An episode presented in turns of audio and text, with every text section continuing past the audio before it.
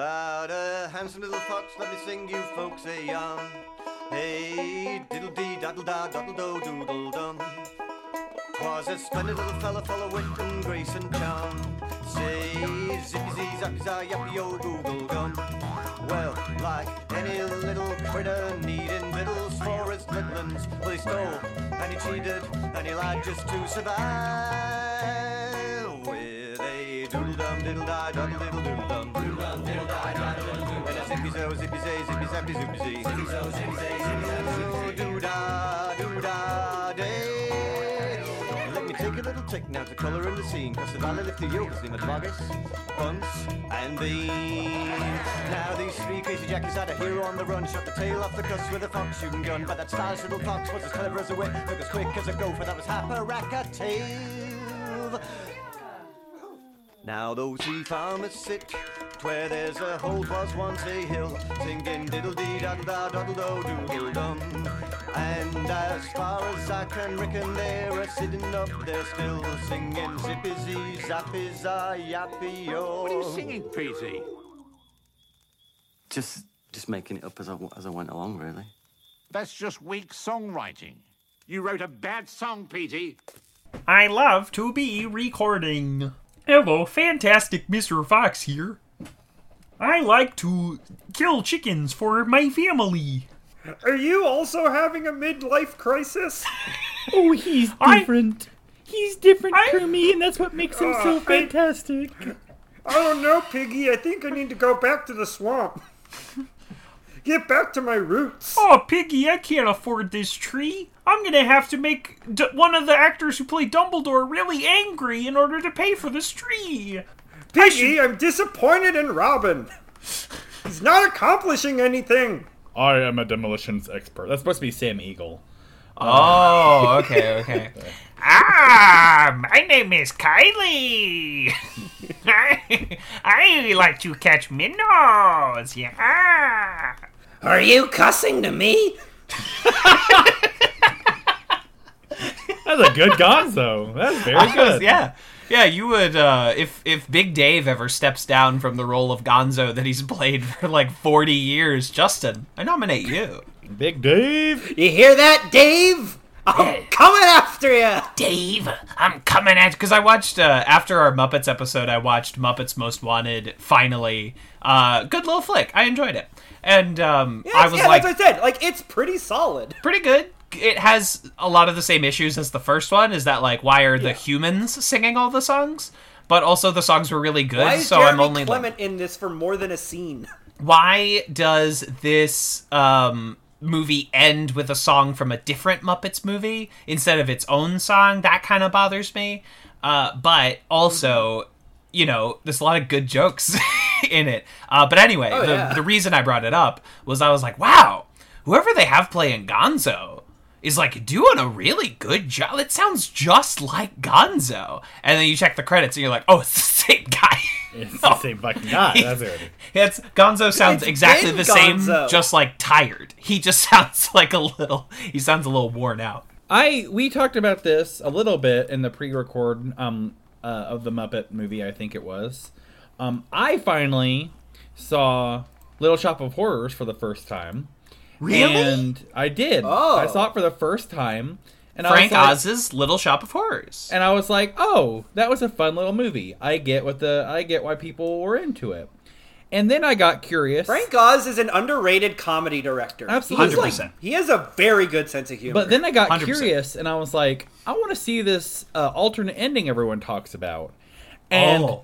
I watched the alternate ending, and then like after I picked my fucking jaw off the floor, I was like, why would you cut that? What the hell?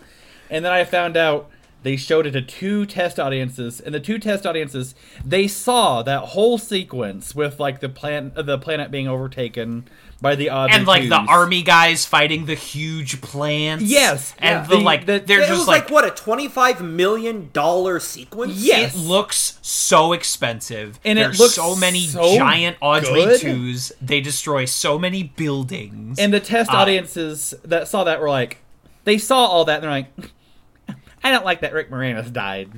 It's like, What's the Even though that's the original ending of the show. Yes, and I assume the original Roger Corman movie as well. I just assume.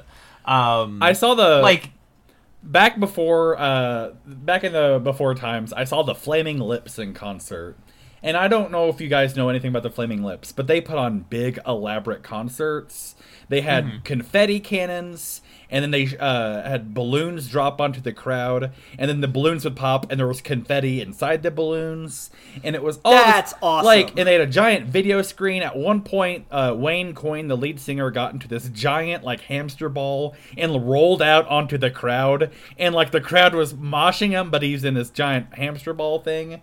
And then like it was one of the most amazing concerts I've, it's it was the most amazing concert i've ever seen in my life and then we're walking out and i'm talking to one of my buddies and I'm like what do you think and he's like i don't like balloons it's like shut up you test audience for little shop of horrors like what's the matter up. with you yeah, You absolutely. went into a movie about giant killer plants. How do you not? How do you want it to end? Is ooh, they moved to a nice house in the suburbs. like, yeah, she gets to live her like better homes and living lifestyle that she always Yeah, wanted. literally, like pot one of the worst things to come out of the '50s, American suburbia. yeah Absolutely. Instead of like the um you know what would be demanded by like the comics code authority or the or the original like um film authority that it was like no Rick Moranis has done bad things and he deserves karmic punishment by being eaten by the big plant that he turned into a monster. Yeah, I don't he- like this He ending got that- greedy. I don't like this ending that cost twenty five million dollars. I want the ending that cost three thousand. it's all, it's all on pre-made sets. Yes. Um, yeah, And that- I want I mean, Jim Belushi. good, I demand Jim Belushi. I must have my Jim Belushi. Uh, yeah, but Little Shop rules. Audrey 2 is the greatest prop in the history of cinema. Like, it Oh, is like. Yeah. an incredible creation. And it's still like I I know kind of how they managed like the unbelievable lip movement and things like that. There's a lot of like very clever practical tricks that of course Frank Oz would know, but it really is astounding to just like watch it move and understand it is a real thing occupying literal space. Like uh all of the characters in this movie. oh shit, guys! I'm sorry. Real oh, real quick. I gotta I gotta uh, pause one second. I'm sorry. Got to pause, like the pause on the hands of the fantastic Mr. Fox. Oh god, this is these are great segues, but I got one second. I'll be right back. Okay.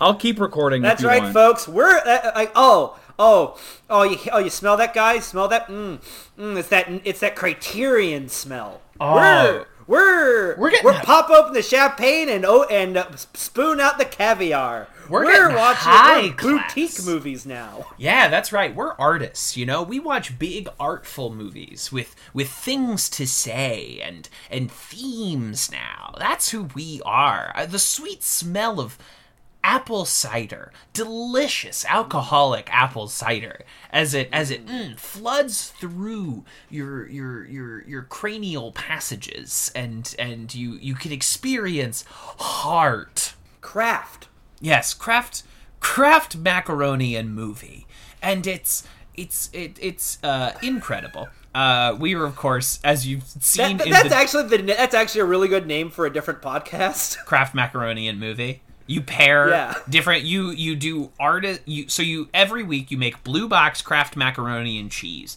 but you add some new fixin to it. You know, to to Yeah. to spice it up. So like sometimes.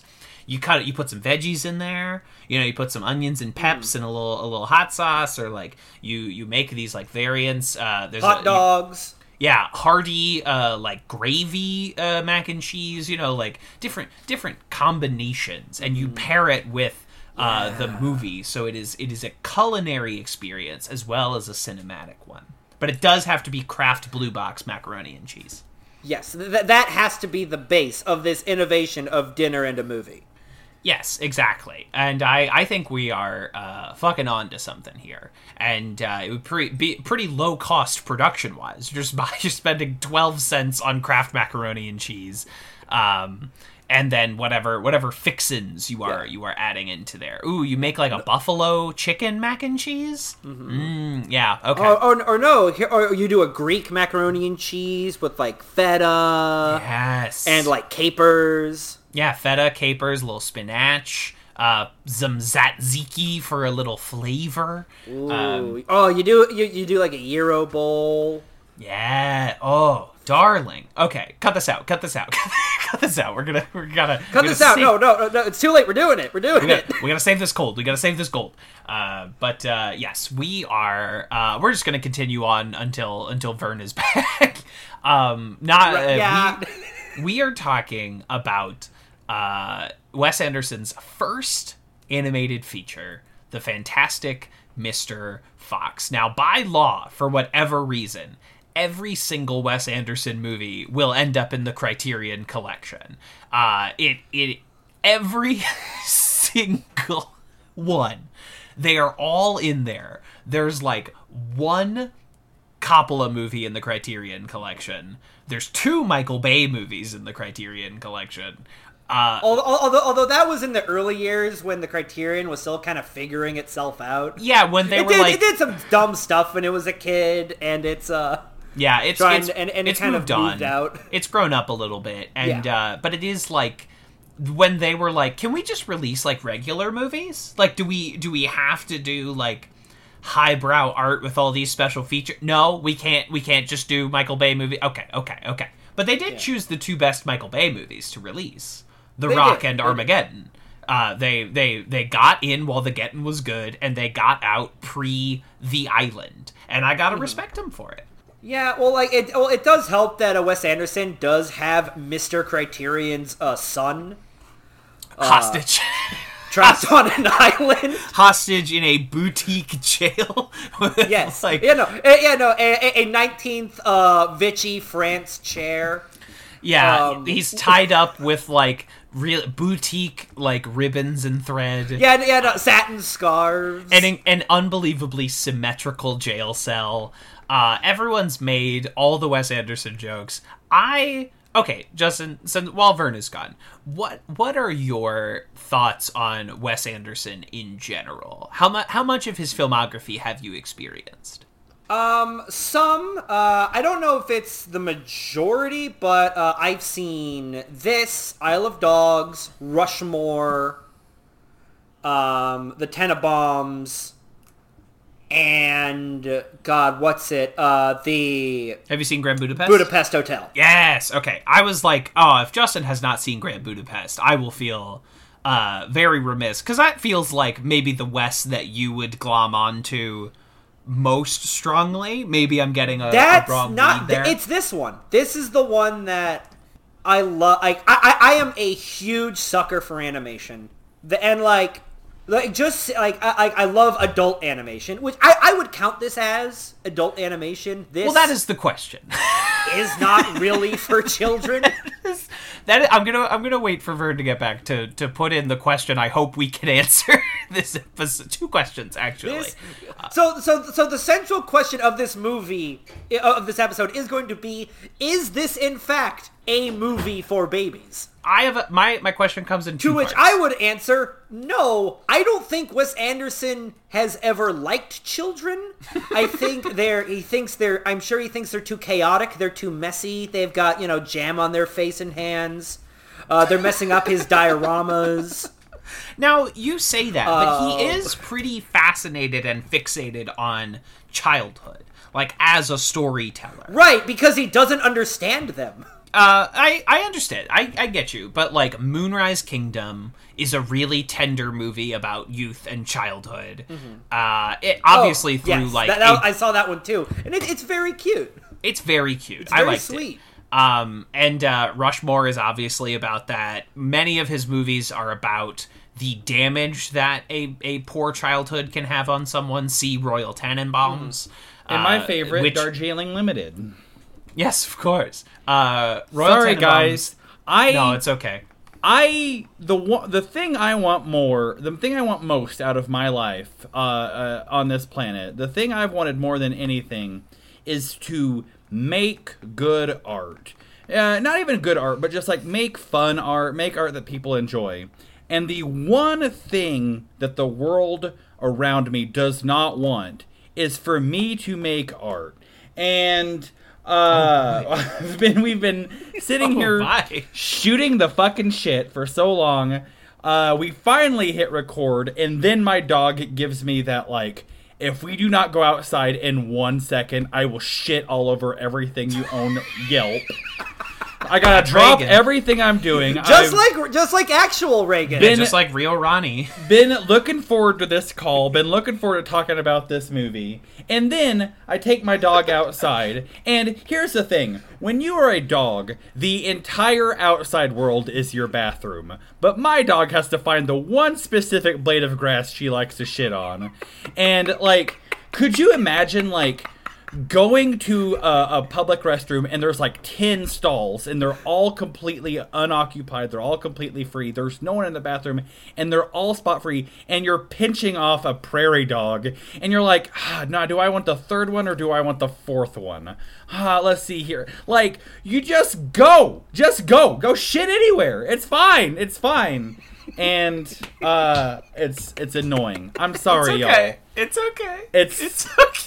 I've been looking forward to this, and like the the the record button on my audio device, uh, not only activates the recording on my audio device, but it also activates her digestional track, and just like shit. I gotta shit right fucking now. Okay. Anyway, I wish I had a blueberry full of Well, sleeping no. powder, and.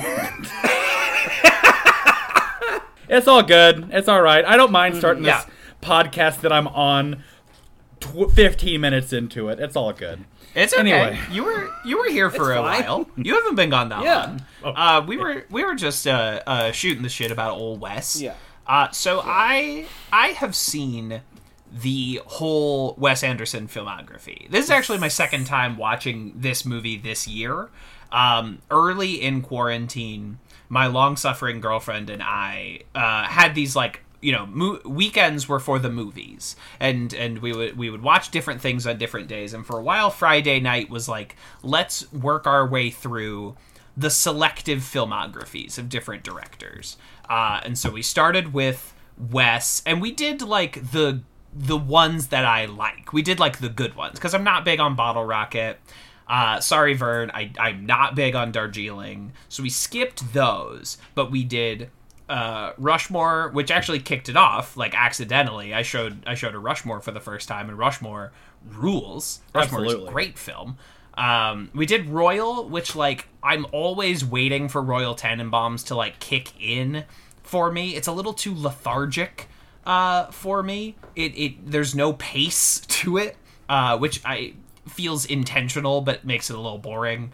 Uh, but uh, we did Well, Grand it's, very, Budapest. it's very much like a character study.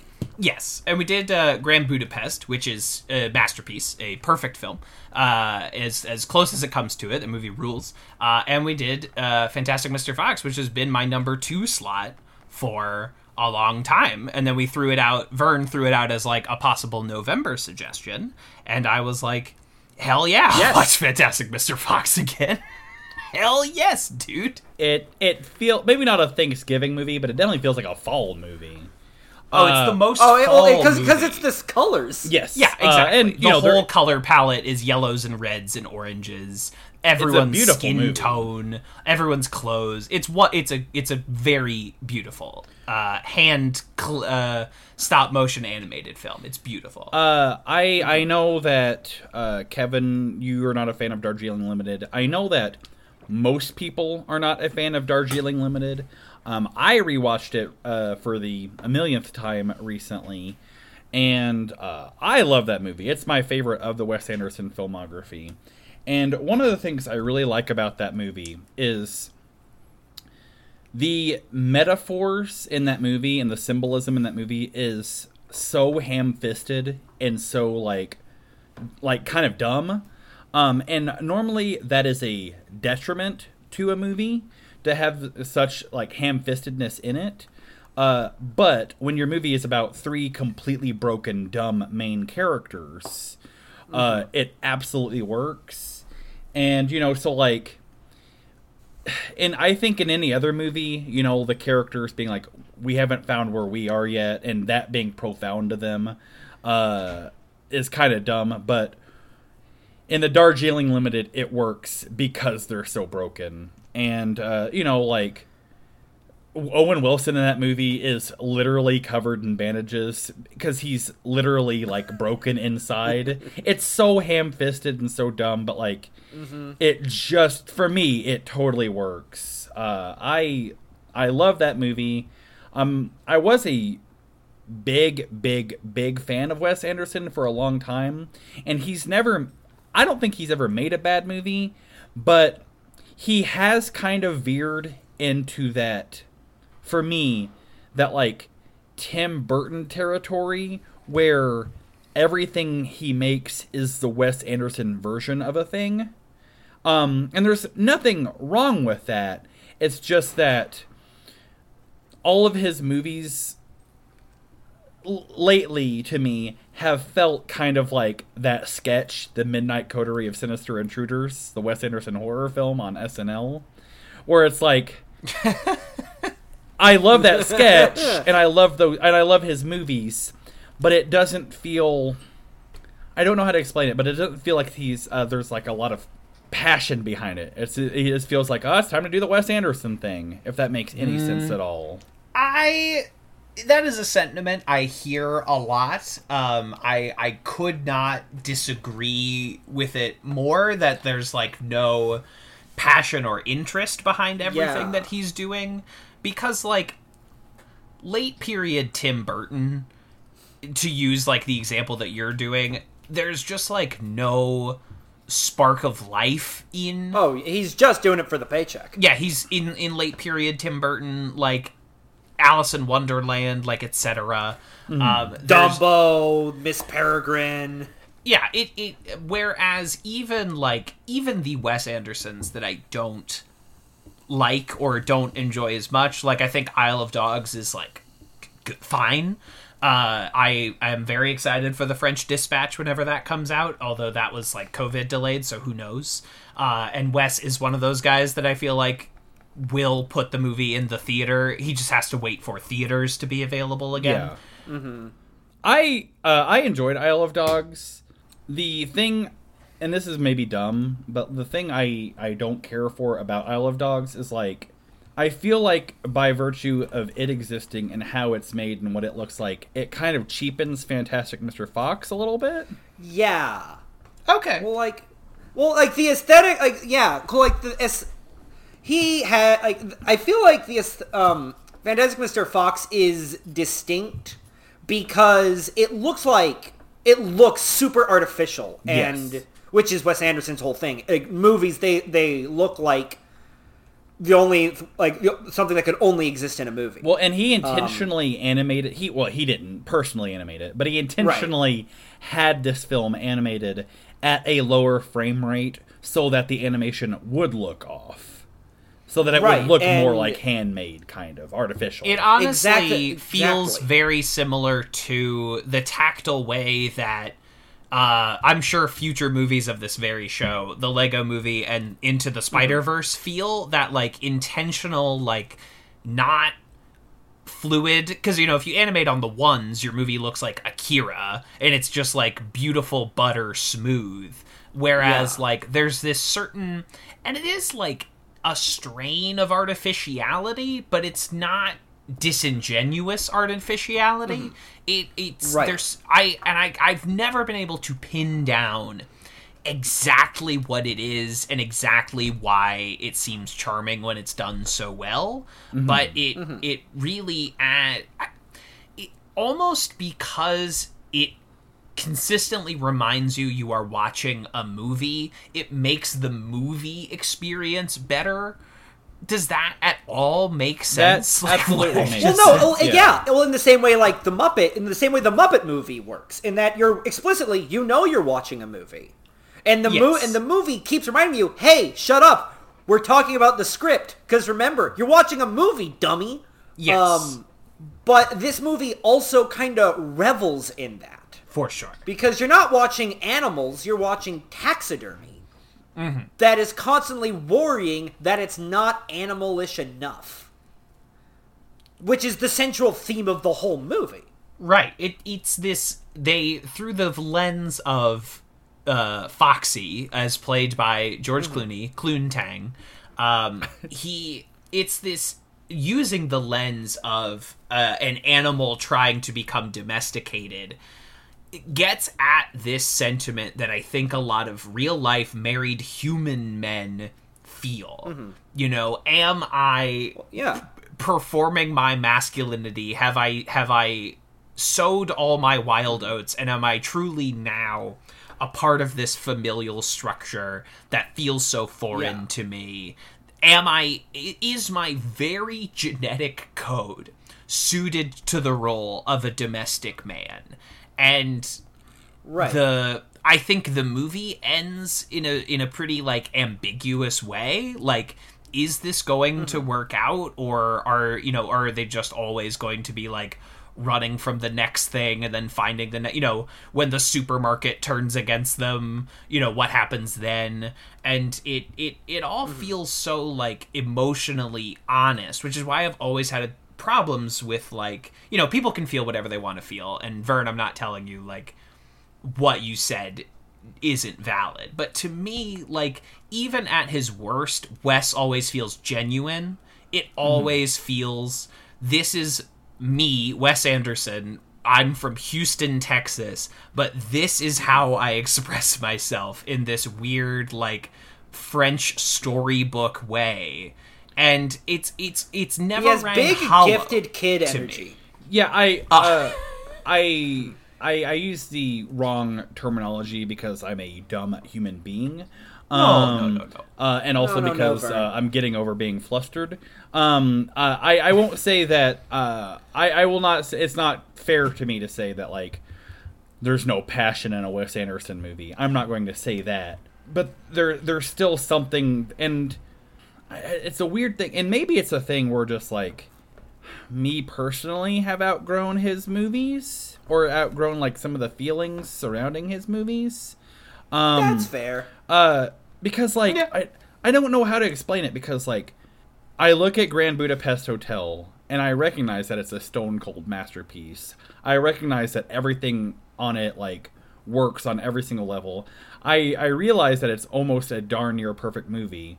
Uh but for whatever reason it doesn't do much for me. And I can't and maybe it's just an outgrowing thing, I don't know, but there I don't know what it is. And it kind of bums me out because All of his movies are about dealing with growing up and whether it worked out for you or not, hmm, true. and dealing with the after. Like either you're about to grow up or you've grown up and you don't like what what's happened to you, mm-hmm. or and and and at some point when you as the viewer have grown up in some capacity, that just tension and topic just becomes less relevant to you. that could very well be a thing. Uh, not that I've uh, grown up in any way.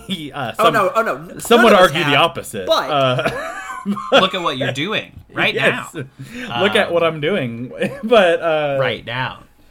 But the the gifted kid energy does feel accurate to to me, especially given that like his second movie was Rushmore, like a, Yeah. a movie about the gifted kid who just like it d- is in this Texas world he doesn't understand.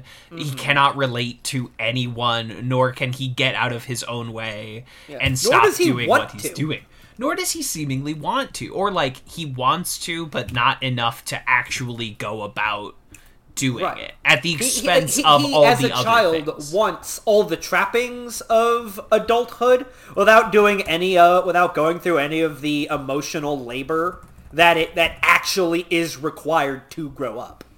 absolutely i mean Which is, um, I think, the central is the central ch- tension to all gifted kids. Speaking as a former gifted kid.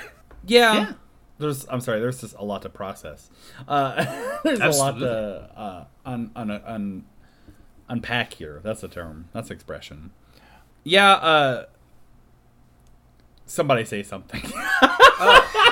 Don't know Let's, what to say. Do we want to actually get to? Oh the, no! Did, did I get a little too real? No, no, no, no. Uh, you are absolutely accurate. I just uh, there's something about because Rushmore, um, for, Rushmore was uh, written by both Wes Anderson and a friend of the pod, Owen Wilson, uh, and I know they combined kind of like their experiences to make uh, to make Max in that movie. Um, and I think Wes Anderson has went on the record as saying that like he had a huge crush on one of his teachers, uh, and I think maybe Owen Wilson had that experience of like having gone from a private school to a public school or something. And I think they combined those experiences, and Yeah. we've talked about this a little bit. Actually, we have not talked about this collectively, but Kevin and I have talked about this a little bit on uh, on Kevern. That kind of like feeling of like every kid wanting to feel special and every kid thinking they're special and the uh, the appeal of young adult novels uh, because the young adult novels tell you like yeah you're special. You're a wizard. You are uh, the son of an art thief. You are this. You are that. Uh, and uh, there's a interesting th- thing that happens in Wes Anderson movies where the kid thinks he's special and he is special, especially in Rushmore.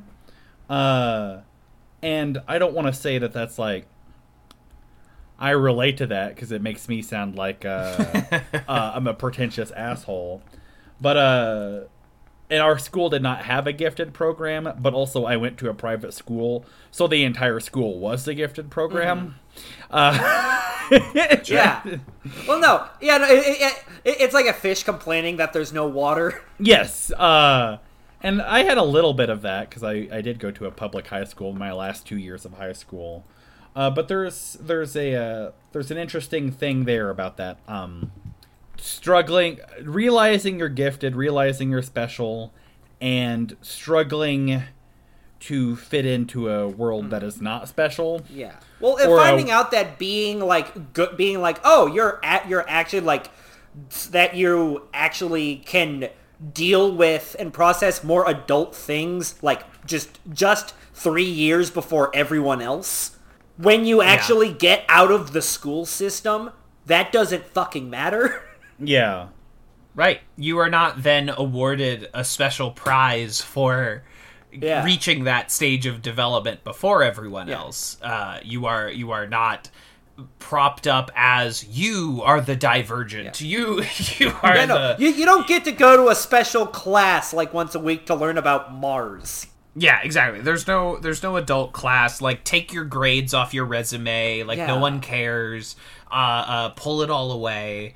And there is that like there is when I say the word emptiness and apply it to Wes Anderson films, I don't mean that they are hollow or or without meaning because I find again, even the ones I don't like are very resonant and like trying to get at emotional truths. But there is this sense of like adults or people that mature into adults early go looking around and saying is this all there is is the is Yeah. this it It, it's about kids in adult clothing. like look at the adults in moonrise kingdom uh like how much each one of them in their own way is just like so depressed and, yeah. Yeah. and and lonely in their own houses and and can't like get over themselves enough to like do get out of these terrible spirals or relationships Well, or no, in. or Grand Budapest Hotel, where the main character has this like high, wild, exciting childhood, and all it ended him with was a collapsing hotel a that collapsing he can barely hotel afford to keep. and a a dead family. like Yeah. that's all that's all it means. And even like our you know eponymous hero, uh, uh, Monsieur Gustave H. Uh, Ralph Fiennes in a role that should have won him sweet Oscar. Um, is like he seems at an exterior level like the well pat you know incredibly groomed magnanimous well loved like concierge of this hotel yeah, but, also he- fucks all the time. yeah, but he he fucks old ladies and like is That's his choice. He has he's seems to be living his best life and he's not. but he's all yeah he's also incredibly lonely like he lives in a closet he has no family you know the the staff like respects him but he's not close to any of them besides zero in the film Oh and, shit! and Hi- it's, like him living in a closet and then getting kidnapped might by the Nazis might have greater implications. Oh. i mean uh uh possibly you know oh. Oh. and um yeah there's a lot going on there and the movie doesn't shy away from like is this guy gay he sleeps with a lot of ladies so like maybe he's bi but like the he certainly has the Yeah. trappings of like He well, no, but he's not person in your- interested in conventionally attractive women. He likes older women because he thinks they're more interesting. That's true. Is it gay? i go to bed with all my friends fellas is it gay to have sex with a bunch of old ladies fellas Fellas, is it gay to jack off to Barbara Bush? Christ almighty woo Not Something about do those pearls. not gonna do. it. Not gonna do it. Not gonna do it. a thousand points of light.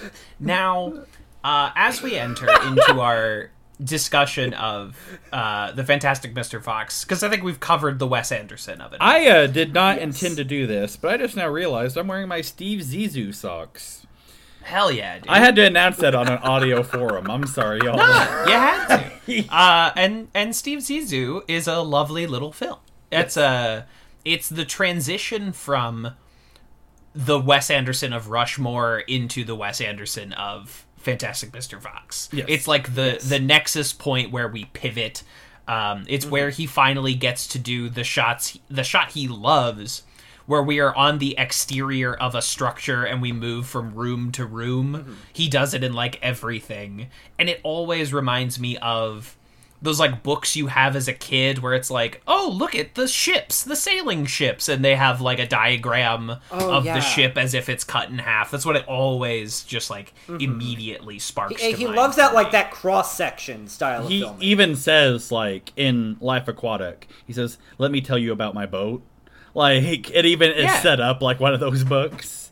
Yeah, Mm-hmm. rules. Um, again, Wes Wes is not like on the same level as like an Edgar Wright for me, but I can and will watch every Wes Anderson movie that comes out. Like it is appointment viewing. If a new one comes out, I'm I'm there in the theater. I I gotta see what this guy's bringing to me next. And Mm-hmm. most of them I've watched many times because I I just find them so singular and interesting and funny. But as we as we move into the discussion of Fantastic Mr. Fox, there are two questions I want to put on the table to see if we can answer in the next half an hour to an hour. The first is Is this movie for children? no, But the second question, uh, second part of this is Does Wes Anderson think this movie is for children? yes, is because he- again because of gifted kidness. Yeah, is he under the impression that turning this Roald Dahl short book into uh, a nightmare about a family man who feels trapped in his own life? Does he think this is for babies? Was he making this going, kids will like this? I think This movie that stars talking animals, but they're all like upsetting. like when they when Foxy smiles, it's like upsetting. It, yeah, it- Absolutely. It's like uncomfortable. well, no, well, no. In, in the same way that like the Lion King movie proved once and for all, animals cannot and never will be able to act. By keeping is- the horrible and like not even normal animal face, but the stiff, like filled out face of a taxidermy animal. so it is even more uncanny with Oh, their big just- glassy eyes. It's just so upsetting. It's just like real. I find it funny in like how like ugh it is. But I'm just wondering when he's like making this, when he's cashing this blank check to like make his little stop motion animated movie, is he trying to get kids? That's that's a question that I will never stop asking in regards to this. Movie. I don't know if he is trying to make a kids movie or not.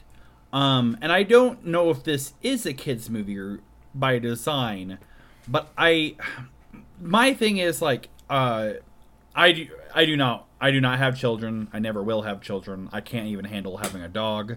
Um, but if I were to have children, this would be a movie that I would show to them very early.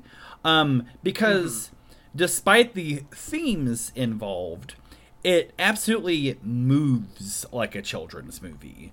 Um, The movements of all the characters, the movements of of the movie itself, is very broad. It's all very funny, like, and you know, a kid won't pick up on the subtext of Mm-hmm. not even the subtext of the movie, the text of the movie.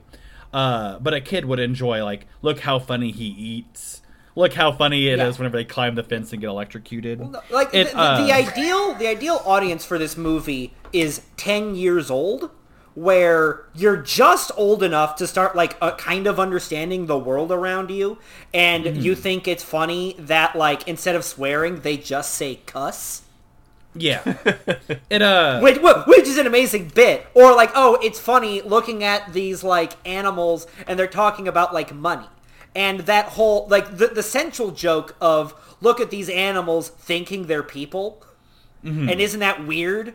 it's uh, That joke still hits you. And the more resonant themes of oh, an animal acting like a person would drive the animal crazy and make it hate itself. That's the stuff that's for the adults. Yeah. It uh it feels like and I'm not one of those people that like uh I love the 80s or anything like that, but it does feel like kind of like one of those 80s children's movies. It feels kind of like a never-ending story or a labyrinth where it's like it's a movie made for kids but there's a lot of very adult themes and one of those that like you look back as an adult and you're kind of like I watched this as a kid. Um it, it has a lot of Yeah, because that it, it, it deals with death. Death Yes. is a tangible threat of the movie. Not Yes. like going to the shadow realm or some bullshit. But like, no, this character could tangibly die. Fantastic. Kaiba, we need to break into Boggis Bunce and Bean. Well, no, uh, no, like no, that's actually Fox does not go to hell in, with in the Japanese version of Yu-Gi-Oh. They don't go to the shadow realm; they just die. And four Yeah, kids exactly. thought, "Hey, that's kind of fucked up to show kids. Let's just sh- say they go to the shadow realm." hey, Yug, they that guy's got your card. He's wearing it around his neck. We need to steal your tail back, Yug. Sorry. I know Sorry. it's, it's all good. Uh, we brought Yu-Gi-Oh yeah, into no, it. like Vern in the '80s, really before like PG-13 really picked up, like death was a tangible threat to children, yes, and then Uh, it absolutely. stopped being so. Um, this movie Indeed. does. It's obviously it's not a one to one here, um, but this movie kind of r- reminds me of one of my favorite movies, which is Spike Jonze's "Where the Wild Things Are." Um, in that. Is uh, that movie for kids? No, God, no. Well, Spike Jonze has that went on the for he's went on the record. He said like, "This is not a kids movie. This is a movie about what it's like to be a kid." And I mm. think there's a lot of that same spirit in Fantastic Mr. Fox. Yes. Granted, Fox is an adult in this movie, but also is he an adult? You know what I mean? Well, like, yeah, yeah, oh, yeah. Sure, He sure. the- again, the central theme of Wes Anderson is children trying to be adults, whether they're hmm. whether they're children or adults doing so. And Right. the notion of being an animal, since it's historically associated with wildness, looseness, impulsiveness, is very easily coded to childhood. yes. Yeah, absolutely. Um, forgive me. He's stuck in Arrested Development. Yes. Like he is uh, uh, in this place of being. But you're right, uh, Justin. That it's like this filmography is uh, children trying to be adults, which is what kids do. Like they're in Oh, such yeah. a rush to be on adult things. They like to do adult things. Uh, to to feel like they are also, you know, like their parents. Um, and They are in yeah, a they're either- rush, or in the case of Darjeeling Limited, they are forced into adult uh, roles. Uh, It's movies early. about adults that long for the simplicity of childhood, and movies about kids that pine so hard for the trappings of adulthood. Yeah. Mm-hmm. The it's it, they are always pulling towards what they are not because the worst thing that you can be is what you are. That's Exactly. what you, you're trapped in what you are and you only long to be what you Yeah. are not. God forbid you like yourself. Oh, that's out of the question. Yeah. out of the question. You're Wes Anderson, and you grew up in Houston, Texas, and you f- you you fled to Paris. You live Yeah. in Paris now. God That forbid you're like a gently effeminate kid who likes scarves and nice tea in Houston. Yeah. Again, just like it- you're fucked. Yeah, Sorry. I, I, look, sorry you had to deal with that, Wes. I'm, I'm, I'm glad you're dealing with it by making great movies, but still, sorry you had to deal with that. yeah, it seems it seems tough. Yeah, I'm sorry so you were sorry, called buddy. a homo because you wore purple once. Yeah, I'm glad uh, we even kept it to homo and assumed homo was the word that was being Yeah. thrown at him. Uh, but I mean, uh, uh, among others. yes, I'm sorry. Yes, it was. Yeah, no, it was like uh, used by kids Texas who hadn't learned the, the other words yet. Sure, sure, sure. Uh, but uh, Everything Mr. gets Fox. to the Midwest slower than it does like on the East Coast and the West Coast. You know, your stuff comes in in California and uh, Los Angeles, and as over time goes, it slowly makes its way to the Midwest. So, like in Texas, they were using just the term "homo," and California and New York, they were using the the, the bad word. But it very slowly moved uh, its way to Texas. This is a joke for me. Well, uh, no, no, anyway, no, continue. in the Midwest, they were still just calling you a witch. Like, This is true. Yes, yes. yeah. Lord knows we've all been dunked in a lake more than once. Yeah. Yeah. You ain't wrong. There's a uh, there's a Bo Burnham joke, uh, which I won't say it, uh, but he's like, I had a nickname in high school. It was, and then the most of, one of the most offensive words you can ever say ever, uh, and I think that speaks to a lot of uh, feelings that I most certainly had in high school. I Oh, think when, when I was in sixth grade, I used to have like this like I used to hang out with this like group of people that I wasn't like friends with, but I like liked being with, and they Mm-hmm. slowly all just started distancing from me. And like after a couple months, I like stopped and was like, "Hey, everyone's like kind of avoiding me. Why is it?" And I swear to God, the kid looked at me, took took off his glasses, and said, "Justin, they think you're gay." because you are and and it's because like you're just different you're not wearing mesh no, gym just 'cause shorts I- and a sleeveless shirt like yeah. No, no, not even that. I was just I was I either talked not at all or too much. i know like growing up i got it a whole bunch uh Mm-hmm. and i don't get it a lot now uh a because i'm married but also like uh after i in the process of growing up, I moved to St. Louis, and then I lived in Washington State near Seattle. Then I lived in Salt Lake City, where like places where there's a a diverse like group of of, of people. Um, but like I still get it a lot where uh, I'm speaking with two of my three friends that are males, and all the rest of them are females.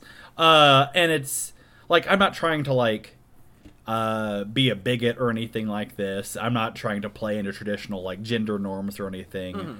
But traditionally, uh, men do not like talking about how movies made them feel. you know what I mean? Oh, I mean for sure, Like- absolutely, absolutely. And uh, uh, whenever like there's uh, unfortunately vast swaths of the Midwest. I say the Midwest, but probably all over the United States, where Yeah. like you going into like talking about a movie like, oh my god, that movie was so good, I cried so hard. People were like, what the fuck's your problem? Uh, and it's a it's a sad Well, reality. no, no. There are unless it's Rudy. That is the one movie Oh yeah. men are allowed to cry at. He's so little, and he finally got to play the game. He sucks at he sucks at football, and everyone's okay with it. Everyone's okay with it. I too, I too relate to everyone acknowledging that I suck at sports. It's.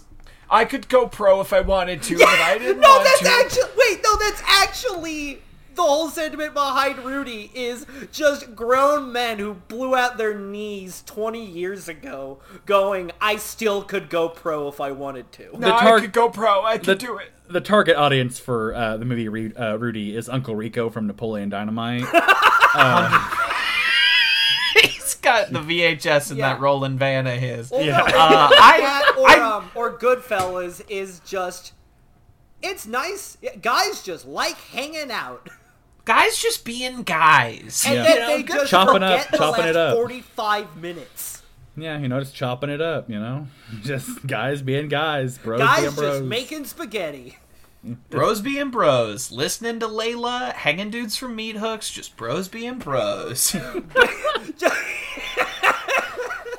yeah, it's good. I like uh, both of those movies quite a bit, especially Goodfellas. Yeah, no, but they're Rudy good is a good movies. movie. It's just As much as I like people to who dunk really on, like like they, it's just that the people who really like them are the worst.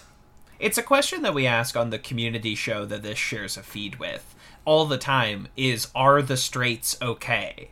And I worry about them sometimes because Oh, they don't God. seem to be able to express themselves. Uh, they say they don't feel emotions, but they're angry a lot. And angry is an emotion. oh, absolutely. They, yeah. they're, they're, I feel like they're getting worse. Yeah, the straights are lear- are unlearning how to express themselves, and I'm I'm concerned about the straights. I worry for Like, them. like yeah, like their expressiveness seemed to have peaked in the '90s with like Tony Robbins. Ba- like back when he had like a direct line to the president. Like the only thing they're allowed to be emotional about is Christ, and even then, if you go to a straight Midwestern white mm-hmm. church service, the Yeah. men are not singing. Like Yeah. the women are singing and the men are maybe mumbling or they're like they've placed their they've cupped their hands together in front of their body and are respectfully standing there while it's happening. Mm-hmm. Like they can't even sing about Yeah. the person that they believe died for their mortal soul. Like, Like, they uh, uh, can't like, even the- be a- emotional a about deeply that. Heartfelt, emotionally wrenchful story that would bring any like like expressive person to tears to recount. yeah. Uh, And yeah, you but, just like, have to grimly nod. But and they won't even acknowledge sing it about it.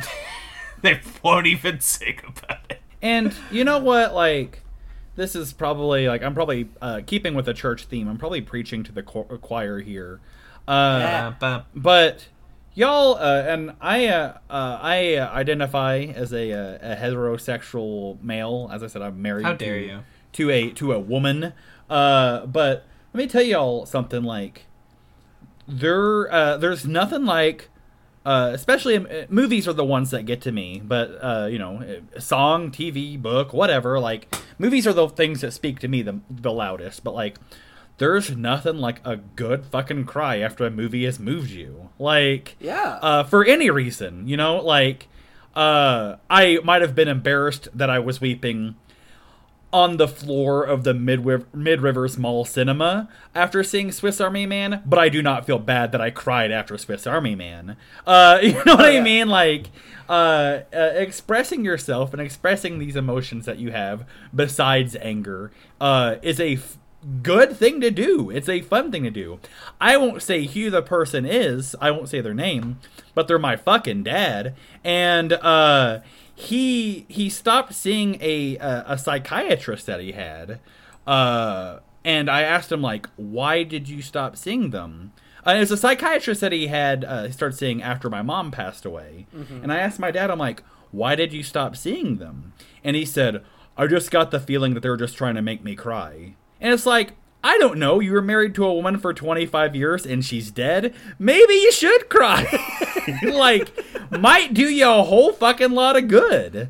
And uh, I don't know. Uh, it's uh, it's it's a very sad to me uh, to see like this hyper macho quote unquote hyper masculine quote unquote like way of thinking where we can't be emotional where we can't be we can't be moved and the uh the only way we know how to express ourselves is with a trump flag you know Yeah. like it's a it's a huge Against to a me. man in utterly inept uh, at expressing himself. yes absolutely the straights. this is The happening on our fantastic mr fox podcast Yeah. and I'm well, okay no, with no. it- here's the thing. This the like all this stuff still relates to it because because of the B plot with the kid who can't live up to his own I- father's ideal.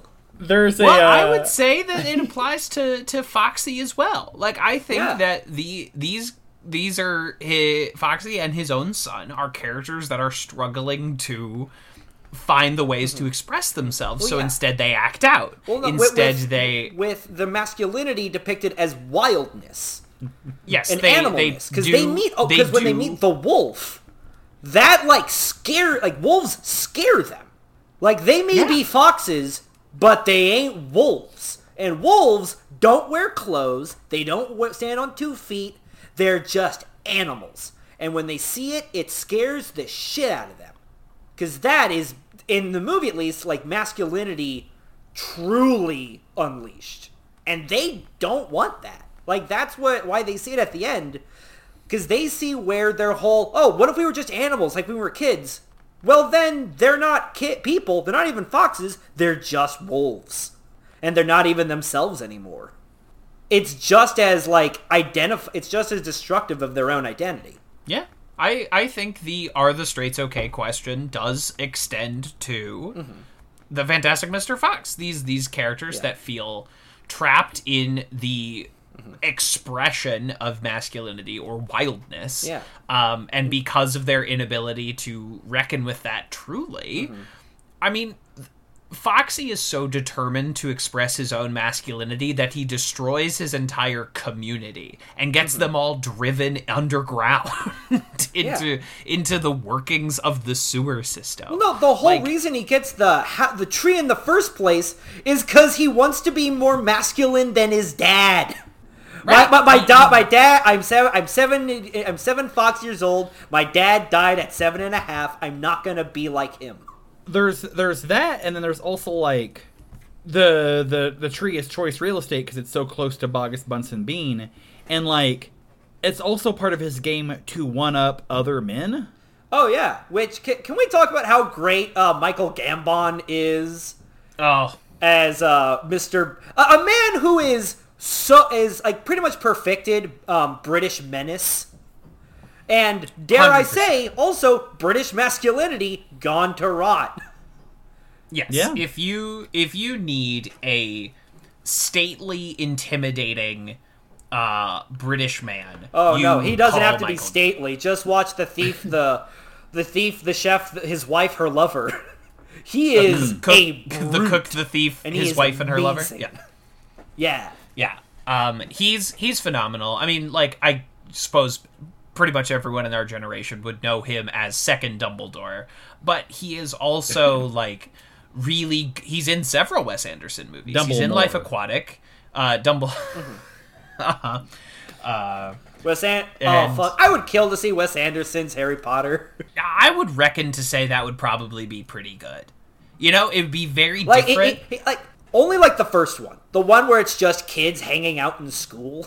Yeah, yeah, yeah, absolutely. I want to see like his completely symmetrical British boarding school version of uh Harry Potter. Although Oh. currently I don't want to see any version of Harry Potter. I, I oh Uh, my god! Just imagine what he would make a pumpkin pasty look like. Oh, and it's like the and the, the I don't know shit about Harry Potter. I've seen all the movies. I don't know anything about it. There's Um, not much to know. It's uh it's a thing I just I just don't I don't get it. All the good guys say Harry, all the bad guys say Potter. Um, but that that, that train they ride like in, that. uh, that you know, let's make that train the Darjeeling Limited. you yeah, know? Like- absolutely. yeah, the Hogwarts Express, Wes Anderson style. He loves fucking trains, dog. He set his like H and M ad on a train. I love that. Yeah, the uh, No, come it's a together. good the ad. kid, the kid has a train set in this movie. yeah, He makes Kristofferson sleep under it. He loves trains, and I gotta say, Wes, I agree. Trains fucking rule. You ever see those great. things? We need more great. of them. Yeah, exactly. We should, if we made trains better, we would use them more. So, like, let's make the trains better. I mean, I take trains all the time. I'm in New York, baby. Mr. Anderson, please produce more train propaganda. We desperately Mr. need it. Anderson. They should make uh, a Matrix starring Wes Anderson. Starring Wes Anderson, Yes, not, Mr. not directed by, starring Wes Anderson. Uh, and uh, you know, since we're talking about Wes Anderson doing movies, there's that great YouTube video, Wes Anderson's X Men. Yes. uh, where they do the X Men in the style. It's it's a fucking Patrick Willems joint, and it rules. Anyway, just just felt like it had to be said at this juncture. I'm a big fan of his uh, Ant Man, directed by Werner Herzog. Yeah, that's a good one. This movie is good. Yeah, this is a good ass movie. It looks great. Uh, it means a lot to all of us, like Yes. thematically. I uh, I'm having a hard time expressing it. Uh, but it does mean a whole lot to me. It's a super good movie. You straight fuck. I you know I really am. Yeah. Uh, I can I can advocate how good it is to cry, but I can't explain why this movie is good. Um, it's The straight dilemma. it, you know absolutely. No, this uh, there's there's there's the the movie is is very dense with all sorts of things. I think it's uh maybe because by virtue of it being an animated thing, it is like it is like taking Wes Anderson in raw. It's like this mainlining Wes Anderson. Oh yeah, it, it, it's him letting him do whatever he wants. yeah, it's just like pure unfiltered, like with a Darjeeling Limited, a Grand Budapest Hotel, or whatever. You know, like it's it's cut with some baby powder or whatever. Like this is pure, just direct into the veins, Wes Anderson. Uh, Absolutely, but it's Because great, He's no and longer it works. he's no longer constrained by the the bonds of the physical world. You know, he can he can you know imagine like Camp Ivanhoe from Moonrise, but if he had been able to animate it and turn it into li- and like blow it up, uh, the closest he can get to achieving this stuff in live action is the Grand Budapest Hotel. Yes, which uh, like which a good like fifth of it is still animated. yes. Basically, yeah, exactly. And like miniature, he's the only person still doing miniature work. like he's he's the one guy who's still like using tiny things. Well, I think we uh-huh. also, I think his like his you know being an adult kind of sucks, but kids still want it anyway. Sensibility is also helped with the source material because if there's one thing Roll, because this is based on a Roald Dahl book, and if there's anything Roald Dahl hates in almost equal parts, is shitty adults and shitty children. yeah, he fucking hates them. Like he he suffers no no Right. no, no one he doesn't like. and like and, and this movie which does like lift uh dialogue sequences a couple t- just straight from the text adapts them better than any other Roald Dahl adaptation I've seen. yeah, Like, because it, like, I like, you know, compared to Witches, James and the Giant Peach, and uh, both Charlie and the Chocolate Factories. Like none of them, they use the story beats, but they don't use the language. yeah. Gee. BFG bitch. Uh, well, BFG. yeah. Uh, I didn't see. Actually, no. The animated BFG movie also lifts a lot from it, and it actually works surprisingly well. Gotcha. Way better than the that. steel than like I don't know, steel like Spielberg directing from the bath one. Yeah, Spielberg. Spielberg still makes good movies, but he only makes good movies for adults now. He doesn't make good movies Yeah. for kids anymore. Uh, but his adult movies, like fucking Bridge of Spies or whatever, good flicks. I don't know. like Yeah, those are he good just movies. those are good movies. The last good movie he did for kids was Tintin. Uh, the the oft mentioned on this show Tintin Yeah. uh, is a is a fun adventure film for kids. But for the last like decade, he's he's truly not been uh, fully able And, to. and, to and in all fairness, most of Tintin is I I, fe- I suspect is in some way just recycled Indiana Jones stuff. to a Stuff- certain degree, it, it definitely didn't make, does. stuff that he wanted to put in Kingdom of the Crystal Skull that George Lucas wouldn't let him. Yeah, I it- think pretty much. it it definitely has its own flavor.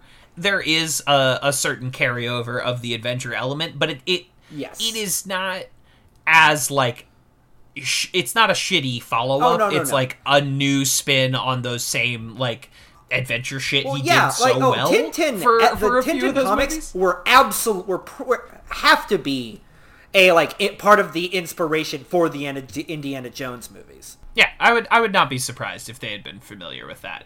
Um, they they're directly from those like old '40s adventure serials, but there's a lot of different flavors in there. Think Back about those '40s France adventure serials. is- colonies. Yeah, yeah, but it's cool. This is a good movie. Uh, I I know I know from how little we've talked directly about it, it doesn't seem like it's a good movie. It's a really good movie, and, it's a and you should watch it. It's an incredible movie. Uh, with the exception of I Love Dogs, there's nothing quite like it. Uh, it's uh, Mm-hmm. there. It's so unique uh, in almost every single way. It's a, it's a, it feels like opening up a storybook, uh, which is great for the source material. It's got it's a Wes Anderson movie, uh, so it's already great. It's got a great cast. Um, Oh my god! yeah, it- I've- it's George Clooney and Meryl Streep. absolutely. Uh, there are only collabs with Wes so far, uh, which is weird. they're- You would think George uh, Clooney would be in, in more things that Wes Yeah, Anderson. would do. Clooney, but Clooney is also basically retired uh, because he, you know, he made uh, all that money from being a famous movie star. He sold his tequila company and is now like richer than God. He's the trophy husband for the ambassador to the Yeah, UN. a human rights advocate. Yeah. Uh, and so he basically just does movies only when something really interesting Yeah. comes by. Because Well, last thing I saw him in was playing Gravity. pranks. Uh, yeah, he's the oh, he's a prankster. That Clune. He wasn't even like, no, I won't even show up for Ocean's Eight. Like Clooney is not that guy. Um, they specifically like kill him off in uh before Ocean's Eight so that um uh they don't have to. I mean, you didn't have to explain why he's not there. You Just don't put him in the movie. Right. you didn't. You didn't have to do that. But whatever. Um, uh, I will say, uh, and I've not. I I thought this was gonna gonna come up organically, and I'm kind of shoehorning it in. But um, go for it. the the way they f- recorded all the dialogue for this movie is they recorded all this dialogue like outside so like the characters would feel like they're outside in the environment there's a uh there's a That's scene wild. there's a uh, there's a scene like there's footage uh, that I, I think it exists on the Criterion, or you could probably find it you know on YouTube or something. But like there's footage of George Clooney uh, sitting on a four wheeler, and there's grips moving the four uh, four wheeler up and down to simulate like what it would be doing if you were driving it. And there's a boom mic uh, on George Clooney, and he's doing all his lines from whenever he's riding the little uh, motorcycle at the end of Fantastic Mr. Fox. There's uh, there's a scene in the movie uh, whenever Owen Wilson is talking about the rules of Whack-Bat. There's a uh, a plane that drives by uh, in the distance, and in reality, there was a boat that traveled by, and they picked up the sounds of the boat engine on the boom mic. So like the animators were like, "All right, we'll just put a plane in, I guess." Oh, that's so great. there's a lot of like so like with that this movie feels like earthy and organic but also when wes anderson calls you and says hey we want you to be in a movie all you have to do is audio work it's all voiceover and we're doing it in a house where we're all staying together do you want a two weeks paid vacation where you hang out with bill murray owen wilson edward norton like like you take it Meryl like you Streep, go Michael like Caine. meryl 100%. streep like uh and so Meryl Streep. Where's Willem that reality Dafoe. show? Willem Dafoe, yeah. Can we have I want wanna to hang out with real Dafoe. World? Uh, there's a lot of great stories of uh, Bill Murray talking about just spending that two weeks just completely drunk. Uh, yeah. But uh, there's there's, there's a lot of great like fun behind the scenes stuff of this, and like it at like them all staying in a house together, recording all the dialogue outside while Grips moving a move a four wheeler up and down. Like it's got that kind of like gifted kids all working on a project together feel. It kind of feels like one of the plays that Max would put on in Rushmore. Uh, and uh. It it, it adds has that- to the No, no, no. It has that "Hey, gang, let's put on a show" feel. yes, uh, Yeah. but also like with the texture of the movie, it's kind of like let's put on a show, but, but let's put on a show with what we got and let's make it as good as we can. Like it feels very homegrown and it feels very small, despite it being a stop motion animated film starring George Clooney. Uh, and uh, I don't know, it's just a lot of things working. Uh, it's I don't want to say it's like lightning in a bottle, but like it's a good thunder in a bottle. There's a lot of uh, things working together before any work happens uh, in this movie to make it a unique texture and a fun little thing that's so different from everything else. It's a wonderful, wonderful, wonderful little movie. Uh, underappreciated, I'd even say. I would say so. Uh, Even amongst like cinephiles, I think this one, uh, Uh, in both cinephile circles and animation circles, I don't hear this one brought up a lot. But like, this is a movie. This is a a movie nominally for children, where like there's a rat bad guy who is defeated by our hero, but they like take the time to give him a last wish and like a eulogy for this rat that was trying to kill them. Yeah. You know, and and you know, he's just another dead rat behind a Chinese food restaurant. Like they they give him his last cider and it's it's beautiful. It's just a, a tender, emotional, beautiful mm-hmm. film. This is a movie that when they say when a person says, "Wow, look at you. You're glowing." And they switch their head from like a plastic and like fiber fur and glass eyes to just a solid plastic head glowing like a shitty Halloween ornament. Yeah, they look like those. And it, it, and it's uh, so cool. They look like Yeah, those old cool. hard plastic Christmas decorations. Uh, yeah. Something you'd see in the lawn uh, of the main character of our next movie we're going to cover. Uh, but they, uh, and it adds to that kind of like old school, kind of homey aesthetic to it, and it's wonderful. and it's i don't i just so appreciate when something is willing to go that extra step and just be that much more interesting or special or unique and this movie absolutely does it over and over and over again and uh, I think it's I think it's been skipped over too many times. And, Absolutely. and folks should check it out. Did this was this up for best animated? Do we know? It probably lost to Pixar. I, I I, mean, do not know. sure. I feel like it probably wasn't, uh, which is sad. Um, while I'm looking it up, also, uh, bonus points for me. This movie has got not one, not two, but three Beach Boys songs on the soundtrack, and they all fucking work. Uh, it's it's super great. This uh, Oh, the soundtrack is incredible. this film was Really released. I didn't realize this film was released on my birthday in 2009. Uh, anyway, uh, it was uh, nominated it for was- best animated feature. Yeah. Uh, It was uh, it lost to Up. Um, Oh, okay, it, that's it lost to Up. It was up against Up, Coraline, another like interesting Coraline. movie. Uh, the thanks, Outcast. Um, the Princess and the Frog, and The Secret of Kells. So that is actually kind of a that's actually a really good year. That's a really fucking good year for animation. It's a really good year, and it, it's one of the years where they actually nominated five uh, movies, which I don't feel happens all the time. No. Uh, Well, yeah, well, well, the uh, year yeah. before it, the year before it, there was three films nominated: WALL-E, Kung Fu Panda, and Bolt. And Bolt was just like, well, we can't just have three nom- two nominations. We got to throw something in there. throw something in there. Fuck it. What's Disney cranked out this year? Uh, God, that was uh, 2009 was the first year in one, two, three, four, five, six years where there was more than three movies nominated. Uh, prior Yeah, to that, the was last 2002. Uh, there was five films nominated for best uh, animated film, and then uh, the, Spirited Away wins in that year. Uh, of and then the year after, there's only As it films deserved to. Uh, Yeah, but hey, Spirited Away was up against fucking Lilo and Stitch, so uh, that's tough. That's tough competition. Uh, and then um, a couple years later, they do it. Then they start doing it every year because Rango wins um, against some pretty lousy competition. Actually, Rango Rango's up against like Kung Fu Panda two. and Well, Rango, the but I love all the Kung Fu Panda movies are solid. Like it's it's actually They're DreamWorks' most solid franchise. yeah, they're all they're all okay. Like for for for what they're doing. Yeah. Um, but yeah, it's up against that.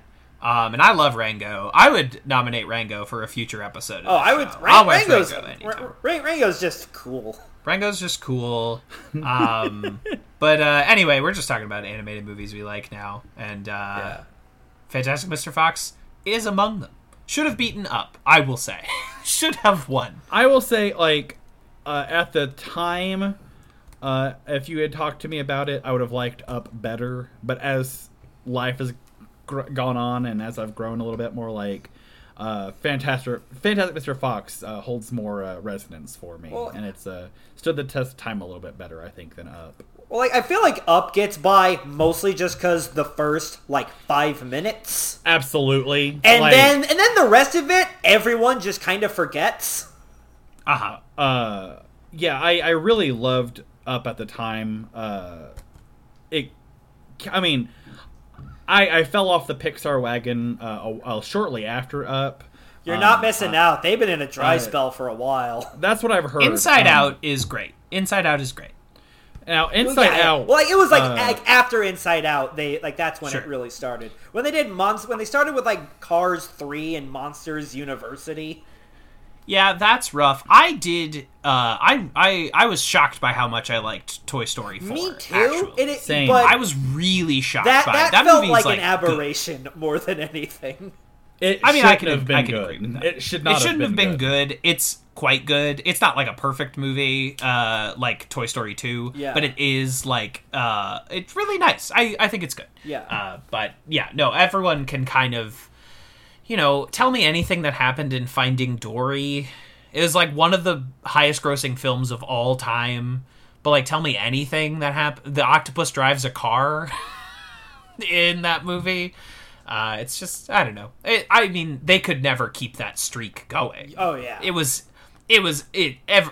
It cannot happen. well so and like also that. like it, was, it was all ideas they had like 30 years ago. I was going to say, uh, WALL-E, uh, a, a movie that I love and holds a special resonance for me, uh, was the last of like the original five uh, Right. that they pitched Yeah. at that big, that famous uh, dinner table, uh, you know, meeting or whatever, famous dinner.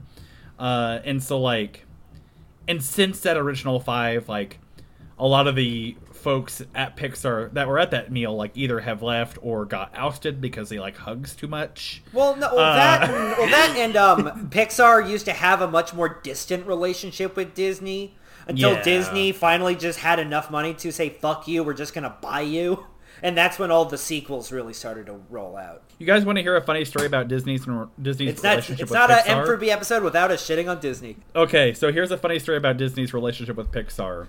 Uh, whenever I worked at Disney, I worked at the Disney Hollywood Studios, formerly Disney MGM Studios, and they realized very early on that they did not have a character dine at this park, uh, and so that's that's where I worked. I worked at Hollywood and Vine, and they built Hollywood and Vine with the idea that the characters that you could meet were would be Pixar characters.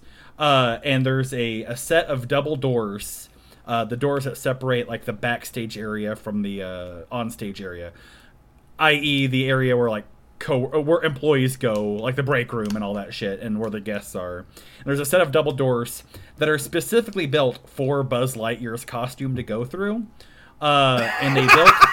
uh, it was going to be Woody and Buzz, and then Mike and Sully, um, at this uh, at the or no, it was Mike, uh, Sully, and then uh, one of the Incredibles. Excuse me. Um, but after they built this restaurant and they got everything prepared, uh, they realized that the contract they had with Pixar did not allow Pixar characters to be at meet and greet restaurants.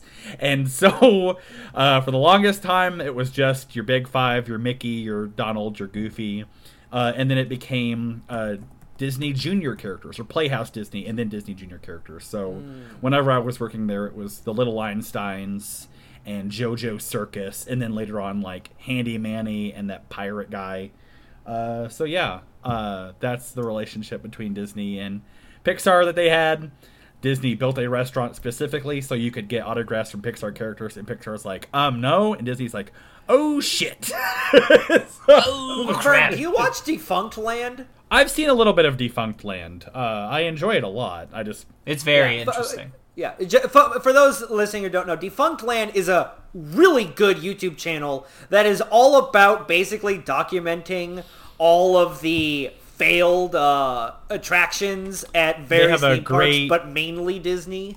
Yeah, they have a great video on um what was originally the alien encounter and then became like Stitch's alien encounter.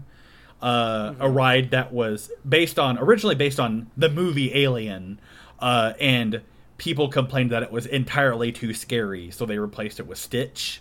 Uh, Who's I would say Yeah, even or- more yeah, dangerous than the xenomorph. Or their shitty Experiment uh, teen 626. club Videopolis. yeah, yeah, Yeah. yeah. That's good. They have a really good video on Coney Island and like what Coney Island like used to be. Yeah. Um, and I think is and how many times Coney Island burned down, which is like plural times. Just, like, Frankly, it's been too long since the last burning. Yeah, I think we're overdue. There's not much left to burn. Fa- yeah, Uh, big but I think failure. Bill De Blasio refuses to burn down Coney Island so he can rebuild. New York's a dead city. Uh, classic New York. You know, the Ninja Turtles can no longer run free. There's no more porno theaters. There's just it's a it's a dead city. It is. Times Square isn't a haven of filth anymore. Yeah, Times Square is not is no longer the place you run fleeing from. It's now a tourist trap. Uh, De Blasio's failed, failed mayor. It is. You would Thanks, think that with the, Bloomberg, uh, for getting the milfs out of Times Square. You think that with the uh, the masks and everything, uh, the pandemic, that it would be easier for the Ninja Turtles to to move around in the city? Well, no, because they think up that much- everyone's No, in the just- Foot Clan, so they're just kicking everyone. Oh, gotcha. No, it's uh, it's just Casey Jones actually. Oh, It's just gotcha. Casey Jones in his hockey mask. Oh, that's all I know about Ninja Turtles. We've tapped, we've tapped my uh, Shredder uh, Krang. Okay, there we go. Wrapped up. Uh, Triceratons. All right, we're done. Do you think Tingen, uh, Teenage Mutant Ninja Turtles is uh, like propaganda? Uh, all the bad guys in that movie, all in the in the movie and the show and the comic and everything, all the bad guys wear masks. I think Teenage Mutant Ninja Turtles is anti uh, mask uh, propaganda. Uh, I They're think, just trying to sell me on the heroic journalist April O'Neil peddling her fake news Yeah. about the Foot Mainstream liar, April O'Neil. Lamestream news April O'Neil. oh, this has somehow been the ending of our uh, podcast Uh, all right, Mr. right, Fox. wait, no, because we, we've talked about our feelings enough. We're just gonna go back to talking about uh, shitty things that kids like. Absolutely. Yeah, Fantastic Mr. Fox rules, y'all. Watch it. Uh, yeah, rules. Go watch it. Worth the four dollar rental. It's- I'd say worth the Criterion purchase. Absolutely. The Uh, Criterion totally. purchase is great because you can watch the movie as storyboards and you can watch what it was before. You can see that footage I was talking about of George Clooney. Uh, you can see the original introduction that was cut from the movie. Uh, uh, the originally the movie was kind of framed in the same way as the old um, Rudolph the Red-Nosed Reindeer special, uh, but instead of Burl Ives, let me tell you a story. instead of, instead of Burl Ives, it's that guy who plays that you know, the guy who writes a bad song. He's like, that's a bad song. That's bad Salt songwriting. BT. That's Oh, the funniest oh, part oh, of the, the movie. balladeer? That makes me. Yes, I originally he he presented the movie. Uh, you can see that on Oh, the Criterion. zigzag, zigzag, and plus, like, uh, when you open it up, it's a uh, the Criterion is one of those where it's got the DVD and the Blu-ray, and when Oh. you pull that out of the slipcover, it's the map that uh, Meryl Streep's Fox paints. It's great. Oh, the thunder. Oh, that's beautiful. Uh, yeah, Criterion uh, Collection. They're doing good shit. They do good Absolutely. shit. Uh, They're it's doing a, good uh, shit. I. It's a beautiful it's movie. kinda- It's a great fall movie. It's a there's a scene where they're all sitting there and they're eating a turkey dinner. Uh, it's a perfect little movie to watch uh, this time of year. I'd say so. If it's cold outside, you know, you got your warm blankets. You Very make cozy yourself some movie. hot cider, uh, and you just watch Mull- Fantastic Mr. mull Fox, some and you will- wine. Mull some wine. A beautiful, a beautiful little film. Yeah. Uh, big, big recommend. Maybe, again, we don't uh, do official rankings here, but it's like you know, maybe not as good as the Muppet movie, but probably like my second favorite thing we've watched for this show so same, far. same. Same. It's my second favorite Wes Anderson movie. Uh, right there between Grand Budapest and Rushmore. Um, it's a it's a good little flick. It's also my second favorite Wes Anderson. My number one. Check it out, folks. Check it out, folks. It's a two two Uh, one. Yeah, that's a high that's a high uh, uh, ranking. Although I'm sure our other rankings would be different, very very uh, uh, chaotic otherwise. Uh, but yeah, uh, you know, a little peek behind the curtain. We're about to record another one of these for next month. uh, so, which I think will have a different energy. I'm gonna go. I'm gonna go. Oh, uh, a distinctly different energy. distinctly different energy. Oh no, we're gonna it. get super vulnerable talking about Ernest Saves Christmas. We're going to get earnest. We're gonna get earnest about Ernest. Uh, so uh, see listeners uh, this time next month for that, and see you boys uh, in a couple minutes. Peace. About a handsome little fox, let me sing you folks a yarn. Hey, diddle dee daddle da daddle do doodle dum. Was a splendid little fella full of wit and grace and charm. Say zippy zee zappy za yappy yo google gum. Well, like any little critter needing victuals for his littlins, well he stole and he cheated and he lied just to survive. With a doodle dum diddle da daddle diddle doodle dum doodle dum diddle daddle diddle dum. And a zippy zo zippy zay zippy zappy zoopy zee. Zippy zo zippy zay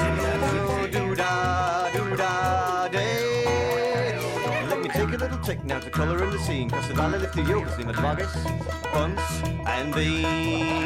Now these three crazy jackies had a hero on the run. Shot the tail off the cuss with a fox shooting gun. But that stylish little fox was as clever as a whip. Look as quick as a gopher. That was Happarackatail. Now those three farmers sit where there's a hole was once a hill, singing diddle dee daddle da daddle do doodle dum. And as far as I can reckon, they're a sitting up there still, singing zippy zee zappy za yappy yo. What are you singing, Petey? Just, just making it up as I, as I went along, really. That's just weak songwriting. You wrote a bad song, Petey.